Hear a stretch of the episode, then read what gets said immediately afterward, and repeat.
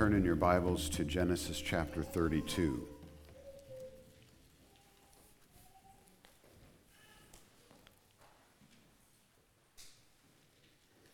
The title of my sermon this morning is What's or uh, is Jacob's name? And I want to begin with a, a famous question about names. What's in a name? This is a question that is posed by Romeo in Shakespeare's famous play because he's frustrated that his family has a long standing feud with the family of the woman that he loves, Juliet. But Romeo's frustration actually reveals not the insignificance of naming and of names, but of their importance. That's because names have power. If they didn't, then the last name of Montague and the last name of Capulet wouldn't be a big deal. And it's also why the child's rhyme that says, Sticks and stones can break my bones, but names will never hurt me, is actually false. They can, they do. Words hurt, names also at times. So, a problem we have as humans is that changing a person's name doesn't necessarily change a person's circumstances. Simply changing the name doesn't change your situation or your character.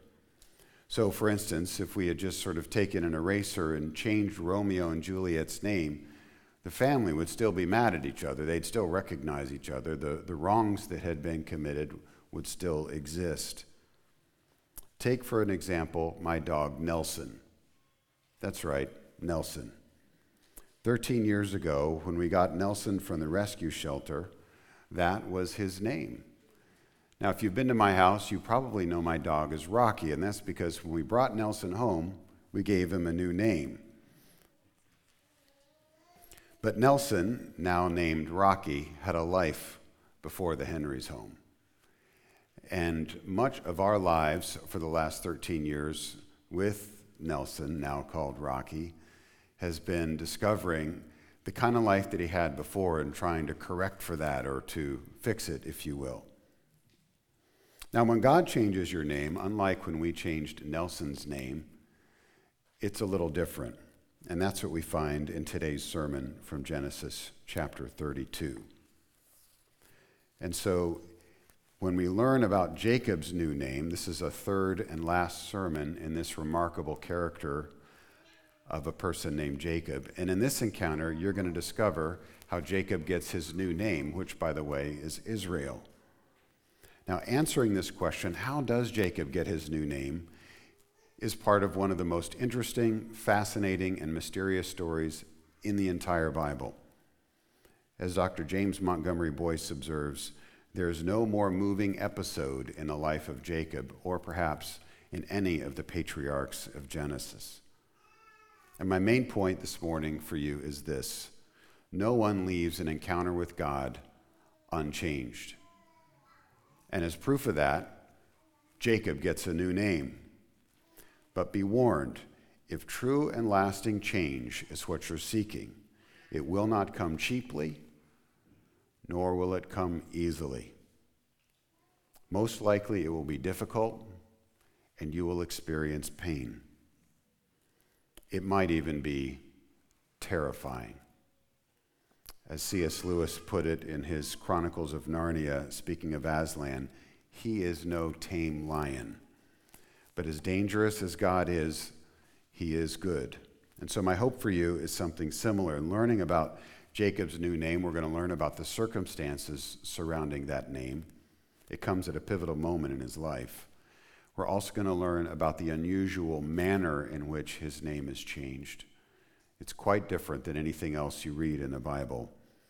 And then ultimately, what is the message that his name is intended to communicate, not just to Jacob, but to each one of us in our lives as well. So let's give our attention to the reading of God's Word. We're going to ask His blessing on it after I read it. I'm going to pick up the story in Genesis chapter 32, verse 22. But as, as is the case with these stories in the patriarchs, there's so much more detail here than I can get into in one short sermon on Sunday morning definitely would encourage you to read, at least read the rest of Genesis 32 today if not the larger story of 32 through 35. But for this morning, just 32, beginning at 22 to the end of the chapter. The word of the Lord. The same night, he, Jacob, arose and took his two wives, his two female servants, and his eleven children, and crossed the ford of the Jabbok. He took them and sent them across the stream and everything else that he had. And Jacob was left alone. And a man wrestled with him until the breaking of the day. When the man saw that he did not prevail against Jacob, he touched his hip socket, and Jacob's hip was put out of joint as he wrestled with him. Then he said, Let me go, for the day is broken. But Jacob said, I will not let you go unless you bless me. And he said to him, What is your name? And he said, Jacob. Then he said, Your name shall no longer be called Jacob, but Israel, for you have striven with God and with men and have prevailed. Then Jacob asked him, Please tell me your name. But he said, Why is it that you ask my name? And there he blessed him. So Jacob called the name of the place Peniel, saying, For I have seen God face to face, and yet my life has been delivered. The sun rose upon him as he passed Penuel, limping because of his hip. Therefore, to this day, the people of Israel do not eat the sinew of the thigh that is on the hip socket, because he touched the socket of Jacob's hip on the sinew of the thigh. So far, the reading in God's holy word. Let us pray. Thank you, God, for this life changing experience that Jacob has had, one that resulted in a number of things, not the least of which is a new name. I pray, Lord, that each one of us would, even in this message this morning, have an experience with you that changes us personal change, true, lasting change because of an encounter with the living God.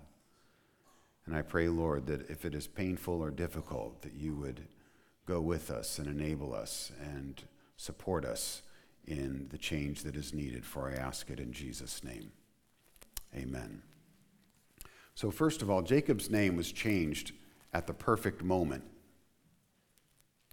The name change comes just at the right time, at a pivotal or perfect moment in Jacob's life. Let's take a look at our story earlier in chapter 32. Jacob, we find at the end of chapter 31, leaving his father in law, whose name is Laban, and entering into the land of Canaan after a sojourn away from home, if we might put it that way, of 20 years. You see, he left Canaan 20 years back and went to Haran to find himself a wife. And he comes to discover that the father of not his just one wife, but his two wives, is just as much a trickster and a schemer and a plotter and a liar as he is. Jacob has finally met his match. The father of Rachel and Leah, Laban, has connived and contrived to keep his children and grandchildren nearby him and his son in law Jacob and all of his hard work for these two decades. And at this point, the Lord has appeared to Jacob and reminds him Laban does not like you, he will never like you, and he does not have your best interest in mind. Also, Jacob, you promised to return to the land of your inheritance now's the time. That's the beginning of chapter 31. Shortly after this, Jacob gets up and he moves his whole family a manner of few days when Laban's out of town. And Laban comes back to find that his entire family has left three days ago. And so Laban gets up and chases after Jacob. You can imagine that he was furious. And he catches them and if God had not appeared to Laban in a dream saying, Do not touch Jacob, don't do anything to him, either good or bad, then Laban surely would have wreaked revenge. But instead, in the meeting, Laban and Jacob work out what is essentially a non aggression pact between the two families. And they build a tower of stones at some point on the journey, sort of midway between wherever they were and wherever he was going. And they agree to separate and to go their separate ways. Problem one solved. But remember, when Jacob left Canaan 20 years back, he didn't exactly leave under the best terms either. You see, trouble seems to follow this guy wherever he goes. His father Isaac was dying, or he thought he was dying. As it turns out, Isaac was going to live for 40 more years after the blessing was exchanged between Isaac and his son Jacob. But Isaac thought he was dying, and so he called Esau to himself to arrange the transfer of the inheritance. Now, Isaac knew better than this. He knew that the inheritance and the blessing was to go to Jacob. But Isaac preferred Esau, and so he sets up the situation to hand off the blessing to Esau. His wife, Rebekah, hears about it, and together with her son Jacob, they scheme to steal the blessing from Esau. And Esau is furious, and he resolves on the spot I am going to murder my brother. Brothers killing one another is a common theme in the Bible, if you didn't know that. And so Rachel and now Isaac comes to his senses. They whisk Jacob out of there, sends him to Haran to uh, Re- Rebekah's uh, brother's house, Laban, to find a wife and also to, to save his hide. So you can imagine 20 years later, Jacob is a little concerned about coming back home. The last conversation he had with his brother is, I'm going to kill you. And he wasn't joking, he wasn't exaggerating. And so he sends messengers ahead of him here in Genesis 32 to let Esau know he's back into town and he's rich and he's ready to give up whatever he needs to give up to smooth things over between him and his aggrieved brother. The messengers return with a less than encouraging report. They say Esau is on his way with 400 men of war. So, in other words, all of Jacob's offers and hopes and entreaties and aspirations for, you know, Esau, can't we just let bygones be bygones? It's not going to happen. Genesis 32, verse 7. Jacob was greatly afraid and distressed. That is his response. He's quaking in his boots. He fears for his life. He knows that he is in deep, deep trouble. But what's interesting is he resorts to two seemingly contradictory responses. The first response to his mortal terror is to come up to concoct yet another scheme. I know I'm going to divide my, all of my possessions, all of my uh, servants, all of my flocks and my herds, and my two families the family from my one wife and the family from my other wife. I'm going to divide them in two. And I'm going to send them in waves in front of me. And that way I'll know if Esau is really mad at me and he pounces on the first wave, the second wave and me can escape in the other direction. And by the way, we know this is a scheme because who is found in the first wave but his less than desirable wife, Leah, and who's in the second preferred wave but his favorite wife, Rachel, and her children. So Jacob resorts to another scheme. But the other thing that he does, and I said it's seemingly contradictory, is he utters a prayer beginning in verse 9 of 32. And this prayer by Jacob from 9 through 12 is not only Jacob's best prayer ever, it's hands down the best prayer in the entire book of Genesis. The clearest, godliest, humblest, most reverent prayer on the lips of any person in the book of Genesis. O God of my father Abraham, Genesis 32 9, and God of my father Isaac, O Lord, Jehovah, who said to me, Return to your country and to your kindred, that I may do you good. I am not worthy of all the least of the deeds of your steadfast love. Hear the humility there. All the faithfulness that you have shown to your servant. For with only my staff I crossed this Jordan, and now I have become two camps. Please deliver me from the hand of my brother from the hand of Esau, for I fear him, that he may come and attack me and the mothers with the children. But you, Lord, said, I will surely do you good and make your offspring as the sand of the sea, which cannot be counted for the multitude. This is a tremendous prayer. This is the kind of prayer that you would pray if you were looking for a life changing, transforming experience with God. And sure enough, that's exactly what Jacob gets. Which brings me to my second point. We see the circumstances surrounding Jacob's name change. He's fleeing one enemy, he's resolved one problem behind him. He turns around, he's entering back into his promised inheritance, and he confronts none other than the murderous, rampaging Esau. He gets on his face, he prays the best prayer he's ever asked in his life,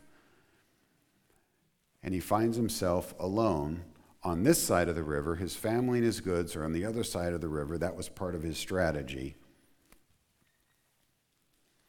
And the text tells us nothing more than a man, an unnamed man, grabs a hold of, his, of, of Jacob at some point after light had fallen. As dark had settled on the land, someone grabs a hold of Jacob in the dark. So, who is this?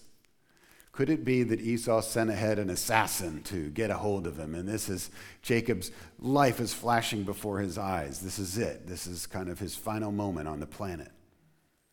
Could it be some random bandit came upon Jacob and is going to steal his staff and his cloak?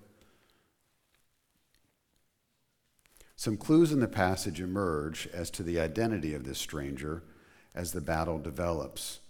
We learn in verse 30 that the that the stranger had the ability to kill him. We learn in verse 26 that the stranger is of such a high status above Jacob that he has the capacity to bless him. And Jacob discovers this, or somehow Jacob knows that the man is in a position to bless him. We learn in verse 28 that he has the authority to change Jacob's name. And he, we learn in verse 29 that when Jacob asks his name, that Jacob supposedly is supposed to have already known what this man's name. Why do you ask my name?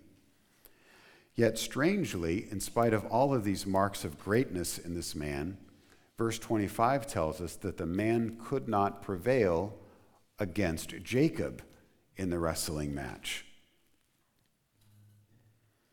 When we put all this together and then we read the, the larger picture of the Bible, there's actually a verse in the prophet Hosea that comments on this text. In Hosea chapter 12, verses 3 and 4, we discover that the, that, the, that the man is none other than the angel of the Lord, that it is God in the form of a human being in some mysterious way. It's a theophany, a, a revelation of the being of God in a way that human beings can see and encounter and speak to. This has happened already in Genesis. For, exa- for instance, Genesis 18. Three strangers appear outside the tent of Jacob's grandfather, Abraham. But unlike in that encounter, this stranger is appearing grasping at Jacob's arm and wrestling him into the dirt. But the battle results in a tie, apparently, and it goes all night. So I don't know if you've wrestled or if you know a wrestler or grappler, but most wrestling matches go, at least when I was in high school wrestling, there are three, three matches of two minutes each. And it ends when the ref blows the whistle. And after two minutes, at least in my case, I couldn't imagine going another two minutes, let alone two more two minute matches. And Jacob's going all night long, hour after hour after hour. I can't imagine what this must have been like. And he's wrestling the angel of the Lord. In this case, the whistle that gets blown for this wrestling match is not the ref, but it's the sun. The text tells us that at daybreak, the stranger was realizing that he did not prevail against Jacob at the breaking of the day. That's verse 25. What happens next is, and I say this reverently, nothing less than the angel of the Lord, God Himself, cheats. God cheats and defeats Jacob. Take a look. When the man saw that he did not prevail against Jacob, my Bible says he cheated not really, but he touched his hip socket, which is somewhere around here. He touches his hip socket, and Jacob's hip was put out of joint. He dislocates his hip. Now, in, in a wrestling match, the strongest muscles in your body are your quadriceps and your glutes. And he touches the very point that would be Jacob's pivot point or his anchor point in order to continue this wrestling match. And so, as a result, the match is over. The whistle's blown. Jacob has a dislocated hip. What does he do? Jacob says, or the man says, Let me go, for the day is broken. The whistle's been blown. Your hip's out of joint for crying out loud. And Jacob says, I will not let you go unless you bless me. So, in my mind's eye, what's happening here is his hip is dangling, you know, by a thread. And so Jacob's got wrapped the man around with the sheer strength of his arms, whatever's left after an all night wrestling match, and is clinging to the man for dear life, demanding a blessing of this guy who basically, with a touch of his finger, put his hip out of joint.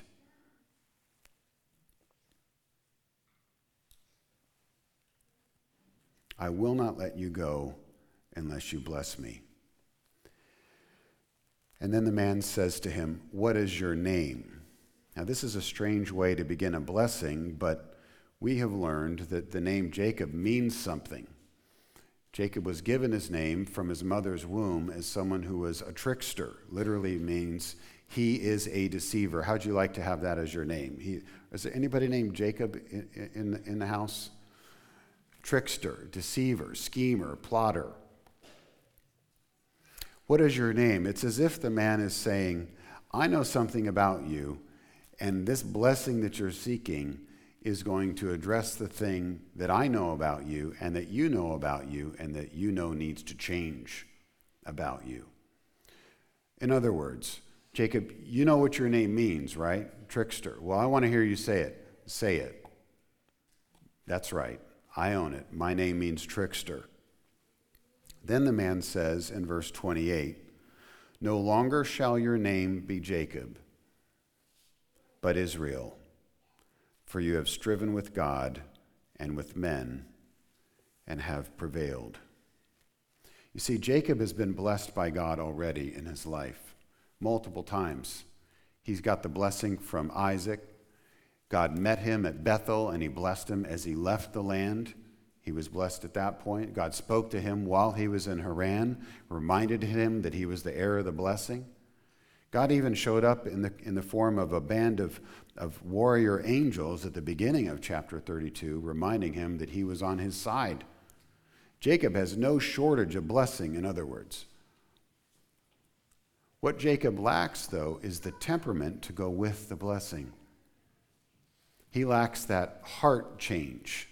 It's as if, if I may put it this way, Jacob was raised in a Christian home. He went to church all his life. He went to vacation Bible school. He knew the answers to the catechism, but man, he still acted like a, like a, like a pagan. What is your name? Jacob. Your name shall no longer be Jacob, but your name will be Israel. So we've seen Jacob's name, his new name, comes at the perfect moment in his life and in an unforgettable manner. This wrestling match, an all night wrestling match with the divine being.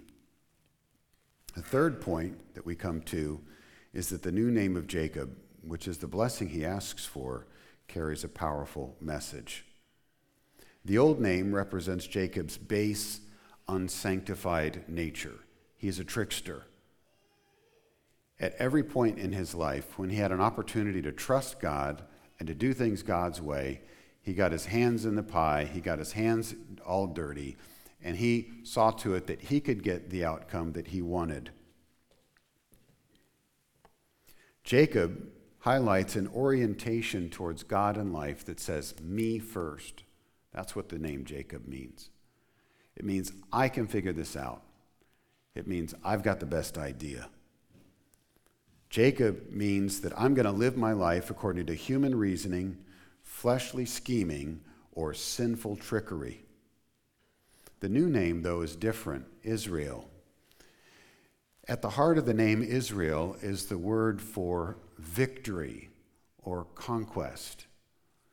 And combined with the verb to conquer in Israel is the, is the word El, which means God.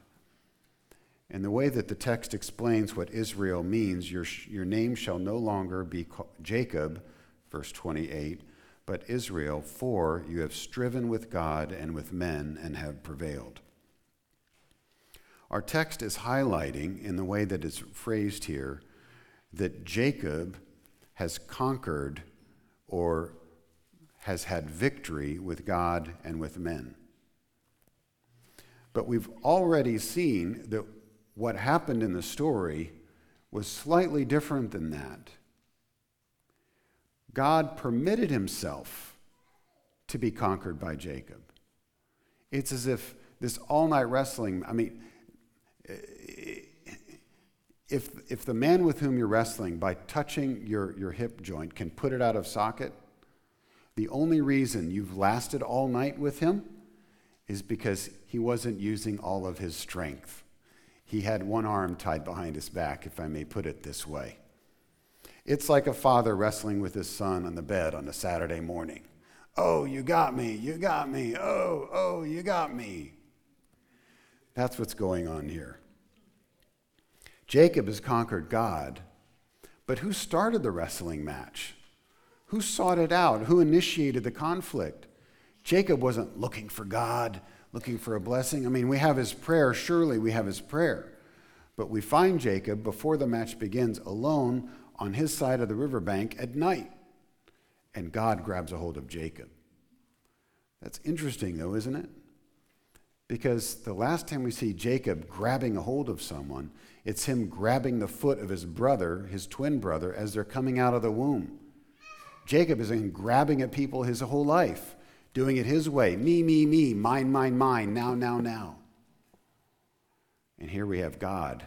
And I can imagine maybe the, maybe the encounter started with this unknown, mysterious man grabbing Jacob's heel. God has laid hold of Jacob. So Israel means God triumphs. And God triumphs over Jacob, but not in exactly the way you'd expect. The meaning of this name is that God triumphs over Jacob, even though the surface of the story has the stranger unable to prevail over Jacob. In the end, the stranger gives Jacob a new name, which is the real victory in Jacob's life. It's as if Jacob, his whole life, has been functioning with his own strength, and God brought him to the end of his own strength in order to show Jacob that he needed to have God to direct his life.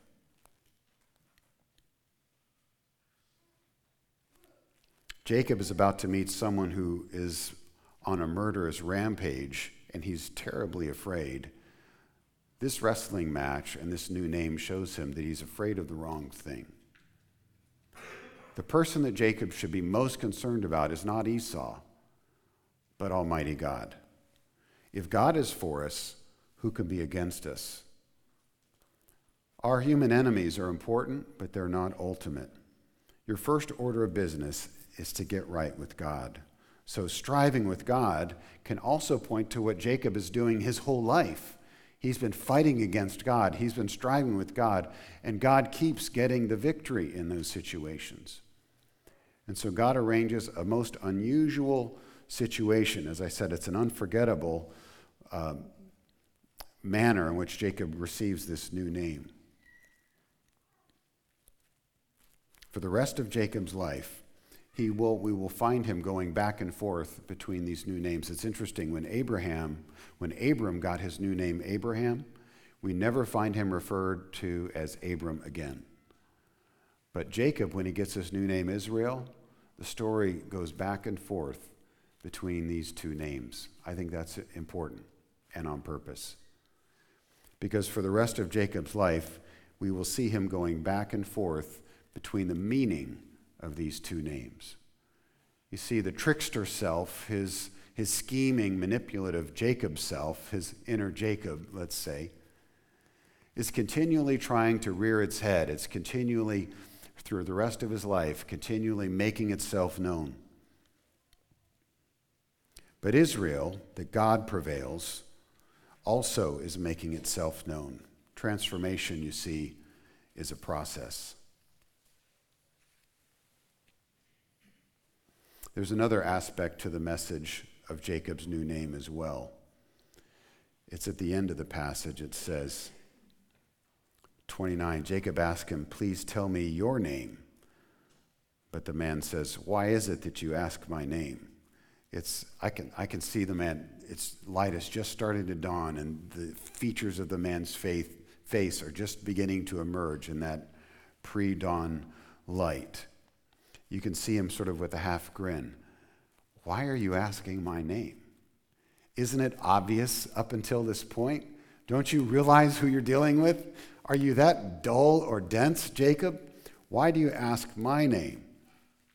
And there he blessed him. So Jacob called the name of the place Peniel, saying, and now when he gets it later on, I have seen God face to face, and yet my life has been delivered. Not only does God overcome Jacob's sinful nature in the wrestling match, but Jacob isn't destroyed in the process. There's a word for this, and that's called grace. In conclusion, what's in a name? That's the question that Romeo asks. And while we might be tempted to think in a postmodern age that names mean nothing, the Bible's answer is different. The solution isn't to throw out the whole idea of naming or authority, which is what probably your friends or your neighbors or your colleagues is certainly what the media would suggest. The solution is to do a better job at naming. In other words, the Montagues and the Capulets in Shakespeare's famous love story wouldn't have a problem with one another, of their, with one of their sons marrying another of their daughters, if they hadn't been sinning against each other, you see. The problem isn't in the name of the Montagues and the Capulets, it's in their sin natures. That's what has created the war. Warring with another human being is not the right way to treat someone who is made in the image of God. It is a misuse of the name of God who created them, and it is a misuse of their name because they bear his name in all of their dealings and reflects God in a special and in a unique way. The reality is that we all struggle with our names. Abraham's changed name points to his changed destiny. He's going to be a great father of many nations. Jacob's changed name points to the changed disposition that he needs in order to lay hold of the destiny that was given to him through his grandfather Abraham and his father Isaac. You see, the destiny of Abraham is passed on to Jacob, but he is subjectively, personally unprepared and unable to enter into that destiny in his current state as a trickster of a man in order for Jacob to become the one who lays hold of the destiny of the inheritance, he must be different. It's interesting that we get Jacob as the third of the three patriarchs. We have Abraham, we have Isaac, and we have Jacob. And Jacob is presented to us in many ways as the least ideal of the three. He's the roughest of the bunch. He's a rogue, as Dale Ralph Davis describes him God's rascal. If you wonder how is it that God would have chosen someone like Jacob to carry on the promise, and not only that, to be described as the head of the 12 tribes of Israel and essentially the father of the chosen people. From the get go, Jacob's name has described a personality of someone who is constantly leaving God out of the equation. How ironic then that he's the one that God chooses to put at the center of his equation for blessing the world. The only explanation is that God's grace makes the unworthy worthy and qualifies the unqualified. God's mercy equips the ill equipped and strengthens the weak. and makes holy the most profane and unholy man in the story so far. All because of God's grace. And that's what's important about Jacob's new name. It is proof for all time that grace alone overcomes human sin and transforms human nature. So, as we go this morning, how can you apply the message to your life? I want to point out, first of all, the importance of Christian baptism. In baptism, we, we do something which is we submit ourselves to being baptized in the name of God the Father, God the Son, and God the Holy Spirit, the one name of the three personal God. And in baptism, therefore, we are submitting to receive God's name, not ours. And I like, for all of its faults, I like the tradition in the Roman Catholic Church that when someone is baptized, they get a baptismal name. There's something kind of cool about that. It's very biblical practice. What it's saying is, is saying from this moment on, I am a new person. Now, when a baby is baptized, that, that baby's transformation is going to be played out, much like in Jacob's life, for, for the rest of our lives. And, and if you're a child who's been baptized, you may be at some point in this story. I'm not sure where. I'm not sure how much of the trickster nature in your life is currently being expressed. But the fact is that you bear the name of God it doesn't mean that God doesn't love you, it doesn't mean He doesn't have a purpose for you. But if you haven't come to the moment where you have wrestled with God in whatever way that looks like, you're still operating as if God were not real. Christian baptism and the new name that comes with Christian baptism puts an obligation upon you to live for God. And the transformation that develops can be painful. And it may look like an all night wrestling match with the Lord. Perhaps it looks like some trial in your life, God forbid, a car accident, a broken relationship, the loss of a loved one, being fired from a job. Or maybe you're still under the impression that you can continue with both hands on the wheel, with God in the back seat, thinking everything's going to be fine. And what those of us who've been there will tell you, if this is you, is it's just a matter of time as we told our children growing up, it's God's gift to you that you get caught when you're disobeying. Because when we're allowed to get away with things over and over and over again, we don't have to face the reality of our lives that we are living a life that is essentially atheistic. And Jacob was a functional atheist, more or less prior to this point. Oh, sure, he had some great experience with God. Well, he went on a youth retreat and it was awesome. It was a Bethel moment for him. But when he came down off of that mountain, man, it was business as usual. You need a new name. You need to meet with God. But the second application I want to challenge you with this morning, and it's related to this. If you've had this life changing experience with God, if you've, if you've met this strange wrestler in the middle of the night who grabbed your heel and you thrashed around in the dirt till the wee hours of the morning. If that's happened to you, if you've been given a new name, you may be wondering, why aren't things different? And the answer is that the transformation that we desire and crave and need is a gradual one. It goes, as it were, by fits and starts. And you make progress one day and you make backwards progress the next day. But you already have all that you need. This is the point of the prayer in verse 9 of chapter 32. O God of my father Abraham and God of my father Isaac, O Lord, who said to me, Return to your country and to your kindred, that I may do you good. I am not worthy of the least of all the deeds of steadfast love and all the faithfulness that you have shown your servant. God has given you everything that you need your ongoing struggle with your inner Jacob is a sign that he's not done with you yet, not that he's abandoned you. You see, the life that Jesus has promised his followers is not a life of going from one blessing to the next. In this case, the blessing that you receive comes at the cost of a limp. In fact, one of the commentators said that the limp is the sign of a true saint.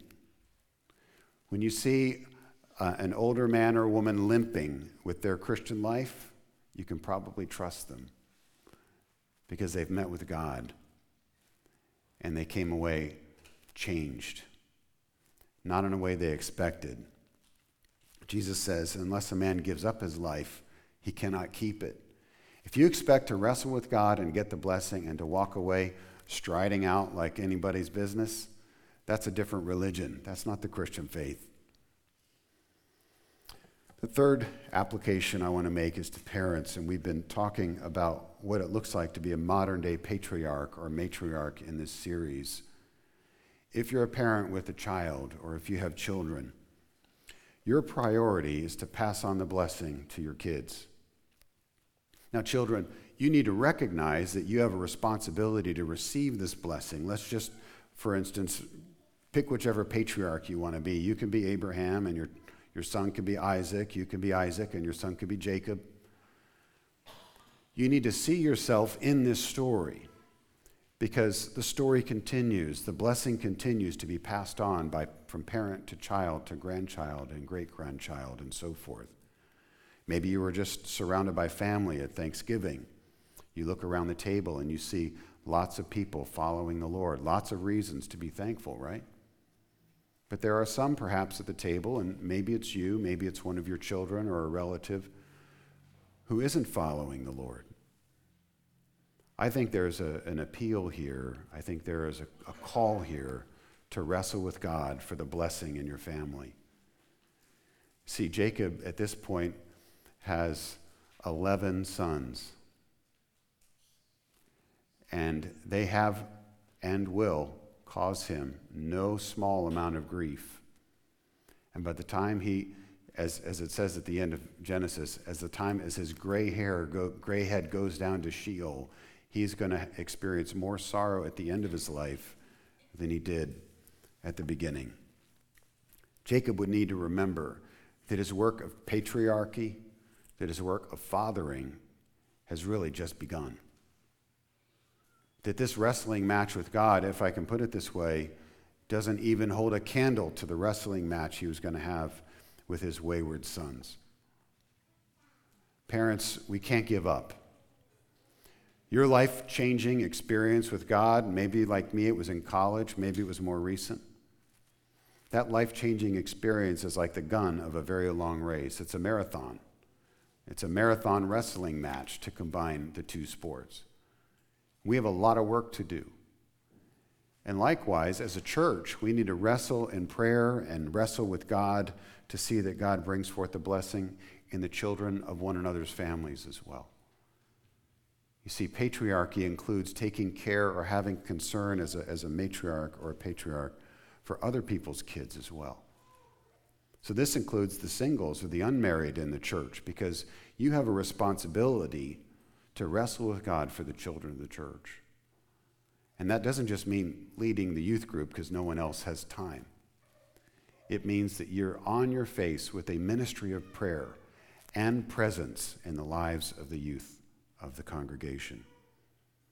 We're praying that God would raise up in this generation godly men and women that will carry on the promise that we have passed on to them. And that's going to take the triumph of grace in each of our lives. Let's pray. Father, we pray now as we conclude this morning's service, we pray that you would have your way with us. Pray that we will have heard your voice this morning from the preaching of the word. We pray that Christ would indeed have spoken to his church. We pray that we would not leave without dealing with you we would seek a blessing. Even now in this closing prayer, we would pray, Lord, give me the blessing. Give me the blessing that I need. I have, I have it objectively. I need it internally. I need it in my heart.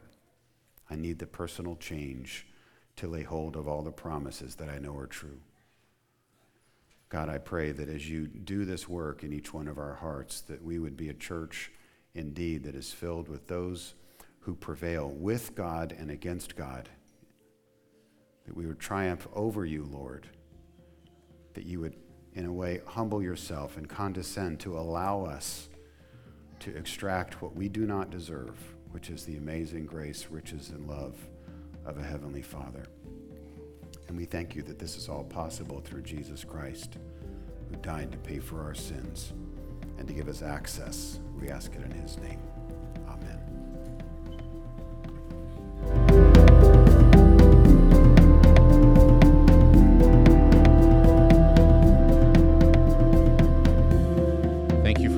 To the Mercy Hill Sermon Podcast. If you'd like to learn more about us, please visit our website at www.mercyhillnj.org. We meet every Sunday at 10 a.m. at the church house located at 300 University Boulevard in Glassboro, off of Harvard Avenue, adjacent to the J. Harvey Rogers School and near Rowan University. We'd love for you to join us.